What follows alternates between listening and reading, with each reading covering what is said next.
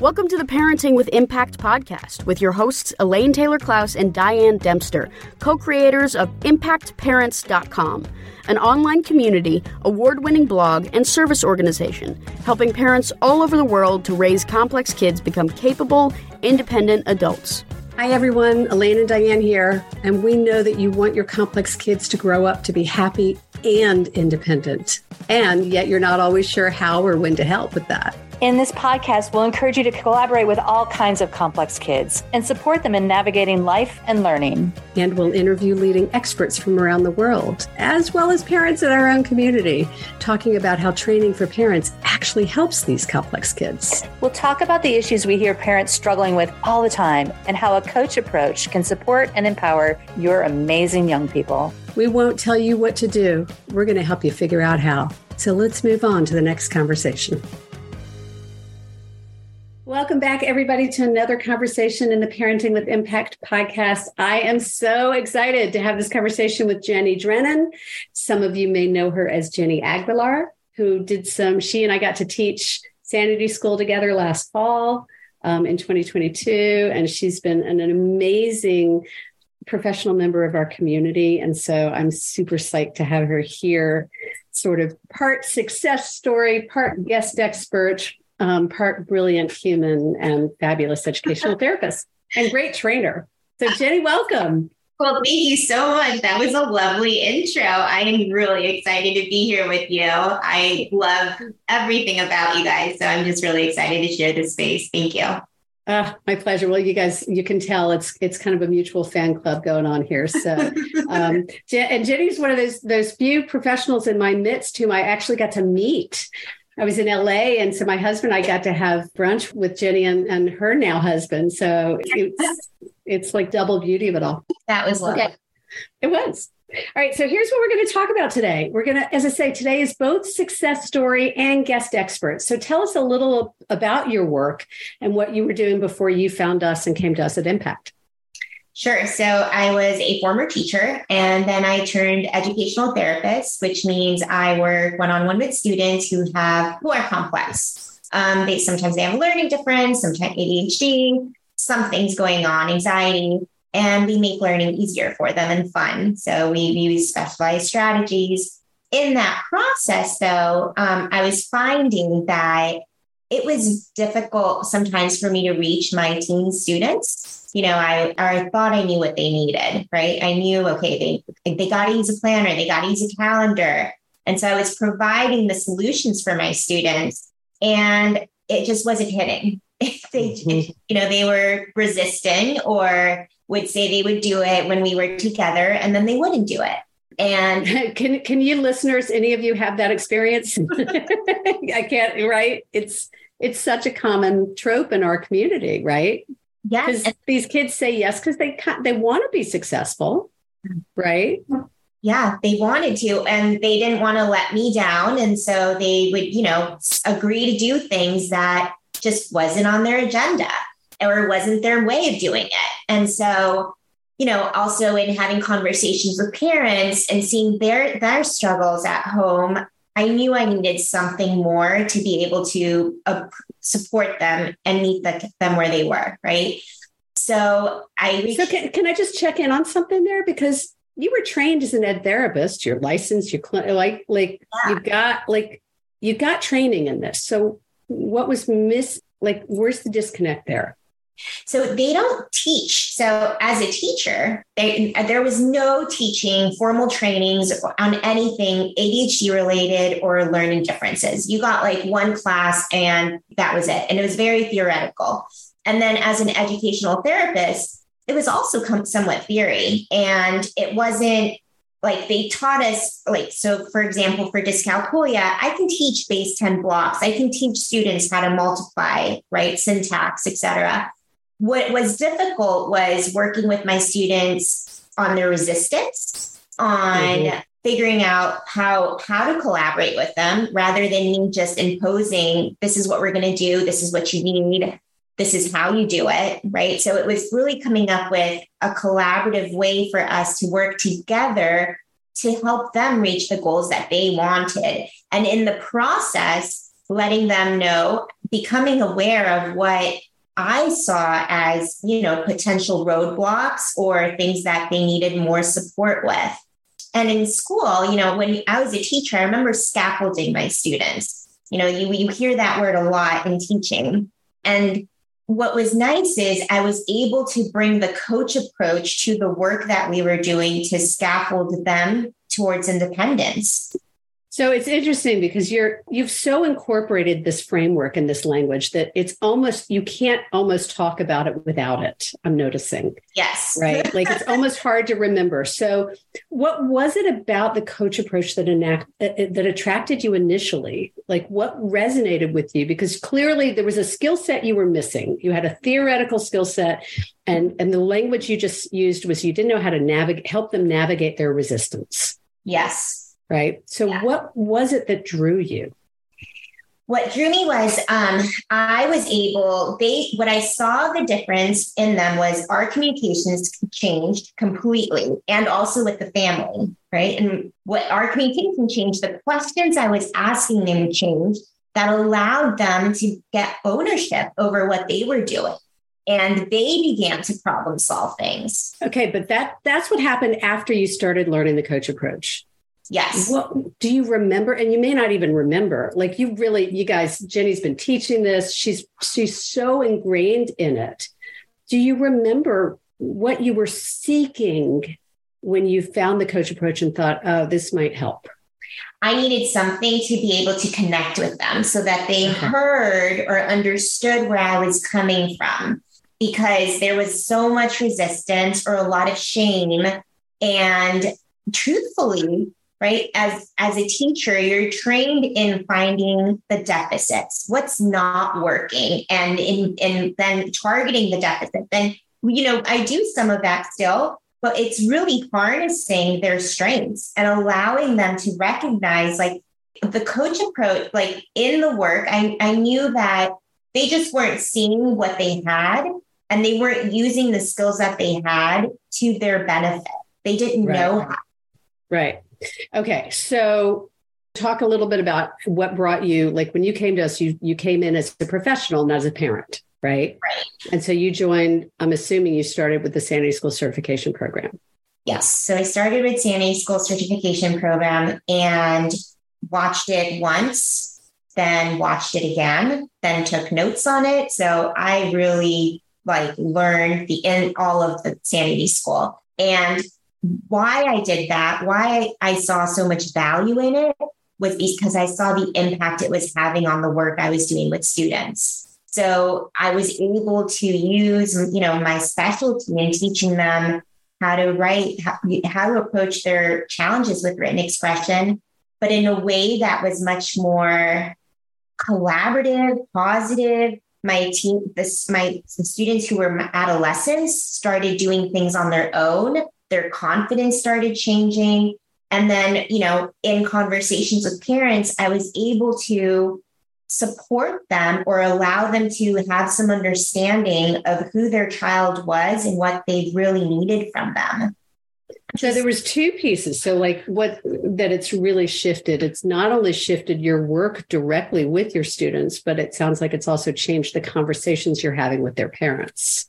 Parents and teachers. Yeah because um, it allowed them. I mean, what I hear from parents a lot is, I've never thought of it that way, or that puts it into context. You know, and you guys have talked about this on the podcast, but the four phases of parenting, right? We do this in the classroom as a teacher. I was doing this in the classroom. Then I was able to incorporate it in my sessions with students and then briefly touch on it with parents so that they understood where that resistance was coming in and then be able to so that they could then figure out okay how are we going to collaborate with them? So there's something here about understanding resistance. Yeah. Let's talk a little bit more about that. It's interesting. Yeah. The kids that i work with right they have they come from a whole day's worth of school where they're just trying to do the best that they can. And it's they always feel like they're not meeting the expectations of others they start labeling themselves. There's a lot of shame around their narrative, their perspective of themselves. There's right. a lot of um, I'm stupid. I'm the one that gets in trouble. I'm the one that fails. My parents are always mad at me. So they have all these, you know, ideas of who they are, and that's forming their identity. And so when they come to me, it's like, you know, we build that relationship together, but it's it's having someone who truly understands where they're coming from, how they feel, also noticing what the strengths that they have, right? So it all of that all begins to shift our relationship, which begins to reframe their view of themselves as a student, as a learner, as a person, and giving them the okay to, okay, let's try it your way, allowing them to make their own decisions and respecting it um, makes them feel like they're human. Yeah. Yeah. So much of it is about humanizing these kids because they really are separate, independent, autonomous beings. Yeah. Right. And go ahead. Yeah. I just had a student um, who I was working with, and I asked him, What's he really like to try this year? And his response was an instrument. And I said, Oh, amazing. Which instrument? He said, a violin. And I just thought, that's, I have never seen this in this student. Yes. Like, what are you, you know, if no one were around, no one was around you, what would you really want to try? And he said, you know, actually, it's not an instrument. He said, I want to try foods from different cultures. So completely different from like where we started, but uh, giving them their own voice and then supporting that, right? It's like they can yeah. see they're okay with and this and this child who i'm speaking of didn't know had has trouble with decision making. So this was very powerful in our work because he decided something for himself um, mm-hmm. and then had someone celebrate that that decision that he made. Well and what strikes me is he he made a decision that wasn't i should want to learn the violin because somebody thinks i should yeah. Right. You allowed him to have the space to say, actually, really, what I want to do is check out foods from different cultures. How cool yeah. is that? Yeah. Well, so what, and what's coming up, Jenny, is, you know, that research, and I'm sure you're familiar with it. I'm sure I've talked about it in Sanity School at some point. Uh, this longitudinal study about success in kids, and this was uh, research on underserved kids. And what they discovered over a course of decades was that the kids who turned out to be most successful, it wasn't about their intelligence, it was about their resilience. And their resilience came when they had one adult in their life who believed in them, who mm-hmm. saw possibility and vision for them. Yeah. And that's what I hear you describing is that the coach approach gave you a way to hold a vision for these kids and to help them find it for themselves. Yes. And then, yes, all, yes to all of that. and having them feel okay where they were now while maintaining that vision and removing the pressure of quick change not made a difference for them and for their families because then they're say that differently because i didn't quite follow so yes to all of that, having this vision for them of where what I wanted for them, right? And yes. where I saw them going. And removing the pressure of seeing that those changes quickly rather mm-hmm. and just meeting them where they were and slowly leveraging things incrementally for them allowed them to view themselves differently, see success, mm-hmm. and allowed their parents to you know, be patient with who they their child is and um and working evolving move forward. Yes. Right. There's this, you know, parents come often to us in this place of desperation right and and there's this like i'm on a ticking time clock and it's going to be I, I, only have so much time before whatever deadline they anticipate for this kid and so what i'm hearing you saying is that the kids are feeling the pressure of that and you've really allowed them to have some space to go at their pace to grow and learn in the way that works for them at their pace rather than freaking out all the time about you know the next deadline or the next due date or you know the next milestone that they're afraid they're going to disappoint someone in.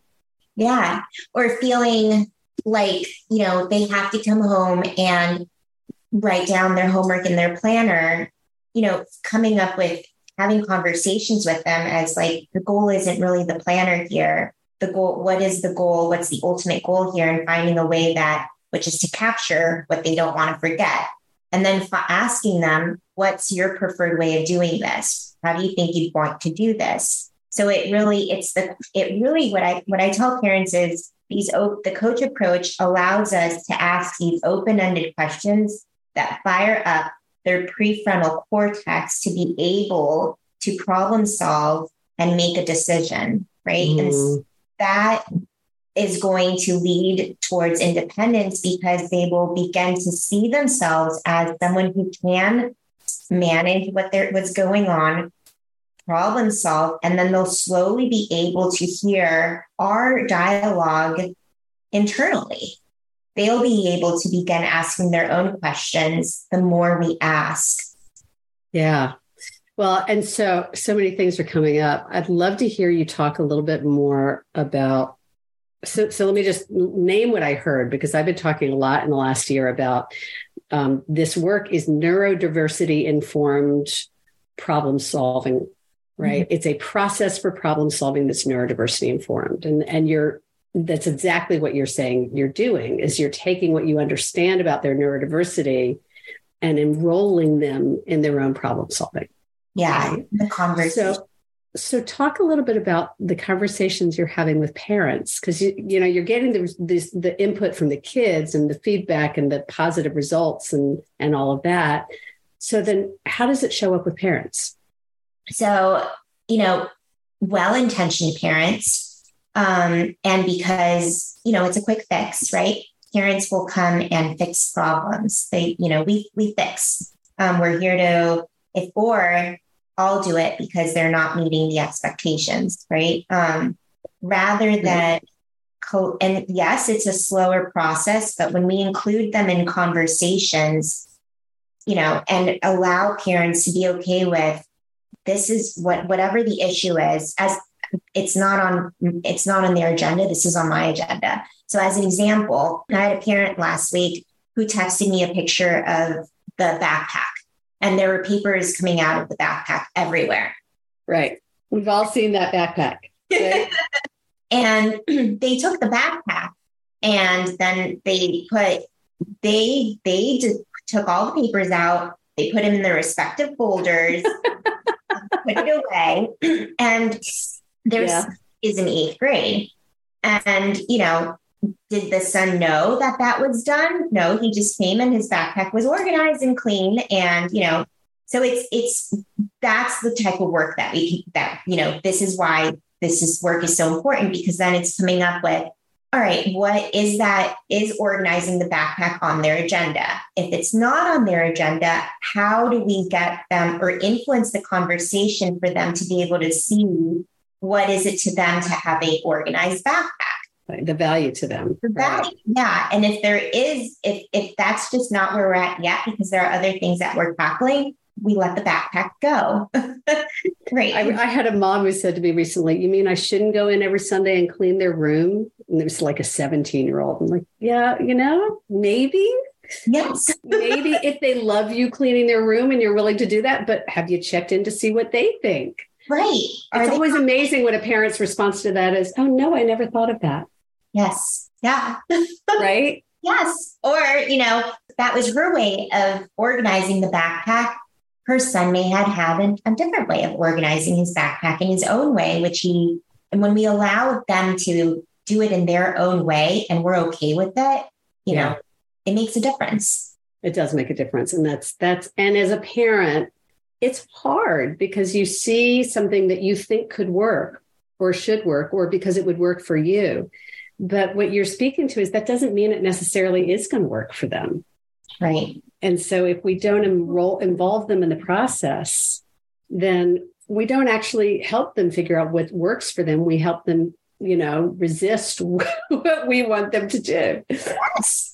Yeah. And what I hear often, you know, the theme and pattern in conversations is a lot of worry from parents, a lot of yeah. catastrophizing. Um, you know, they look 20, 10 years down the line or eight years when they're in college or out of college, even. And, you know, it's really helping them to be understand that that that's way down that's down the line and right now let's just be where we're at right now and what is the next thing that your child can do independently or that you'd love to collaborate with them on? Yeah. Yeah. So we started the conversation before we started recording and jenny started by saying you know i send everybody to you.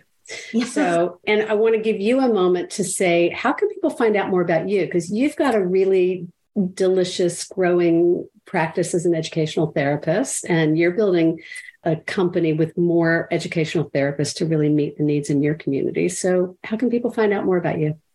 So they can email me at jenny at wethrivelearning.com or visit the website at wethrivelearning.com. Okay, it's wethrivelearning.com and we'll have the show notes for you. And you can tell she's an ed therapist and a teacher, right? Because she's had a, a, yellow marker. Those of you who are listening, she's had a yellow highlighter in her hand this entire conversation.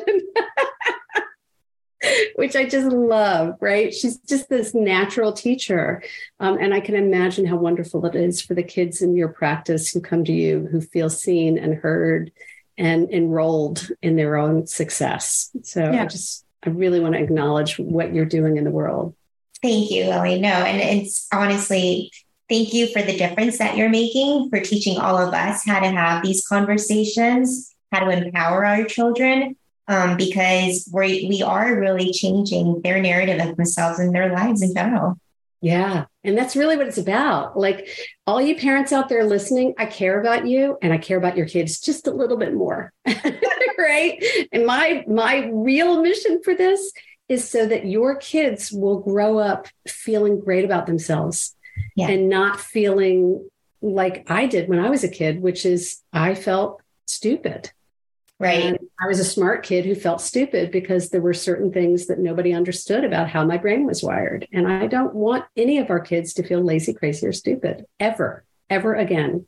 Yeah. I think it's really helping them be aware of who they are and understand what's what's going on for them and then how do we find their strengths to be able to overcome these challenges yeah beautiful so, is there anything else you you want to share with with our listeners? Either something you want to reinforce that we've said today, or something else that we haven't touched on that you hope parents will get from today? I think be patient with the process of it all, and I think if any parent, I mean, there's so many things. I mean, take impact parents a first of all, right? But if there's a food for thought I could leave parents with, it would be much more of asking questions versus telling or offering a solution. And um, I did my homework, Elaine, so I will share a quote with parents um, by, Donald, by, Donald, Clifton, who is um, did a lot of work around strength psychology. And it says, he says, the real tragedy of life is not that each of us doesn't have enough strengths; it's that we fail to use the ones we have. And I just, oh yeah, yeah, it's so true isn't it? Is that so many of our kids have these amazing strengths and and we we kind of make it hard for them to really get to them. Yeah. You yeah. know? So be patient with the process. Um, you know, I was talking to a, a, coaching group last week, and that's exactly what I was saying. Is like if you want to start collaborating more, the shortcut to collaboration is to ask more questions. Yeah. Right. Ask, don't tell. Yeah. You know? Yeah that's I think that's something quick that anyone can implement and start doing immediately, and it does make a difference. Yeah, and not interrogation, open right. questions. right. Beautiful. All right, my friend, thank you so much for for being here, for having this conversation, for all that you've done for Impact Parents. And yes, Jenny will be back. Yes, Jenny will teach another sanity school. Um, we just are in the process of trying to figure out how to schedule everything with our busy life and her busy life. And but thank you for for being part of our amazing professional community. It's it's been a joy to have you in the in our work midst. You can see just if you're if you're on YouTube, you see her smile. It's like it just lights up a room. So the love is mutual. Thank you. Thank you so much. And to those of you listening, I want to ask you something new I want to start asking at the end of the show is what's your takeaway from today? What's your insight from this conversation that you've been listening to with Jenny and me? what is it that you want to take forward with you into your life this week to make a difference for yourself, your relationships, your kids, your partners, whatever, wherever you want to apply this? Uh, what are you taking away? And know that that's part of the process of creating the change you want. The change you want starts with you and it starts with your next insight. So take it, use it, apply it, and we'll see you on the next one. Take Bye. care, everybody. You've been listening to the Parenting with Impact podcast with Elaine and Diane. For more information on the Impact Parents community or to join Sanity School for Parents, please visit impactparents.com. If you like what you've heard, please share this podcast with friends who need similar guidance and subscribe wherever you listen to podcasts. For the essentials of Elaine and Diane's coach approach to parenting, download a free tip sheet at impactparents.com slash podcast. Behavior therapy training for parents is actually recommended as a first line treatment for complex kids. For information about Sanity School, our training program for parents or teachers, which has helped thousands of families around the globe, visit impactparents.com slash sanity school.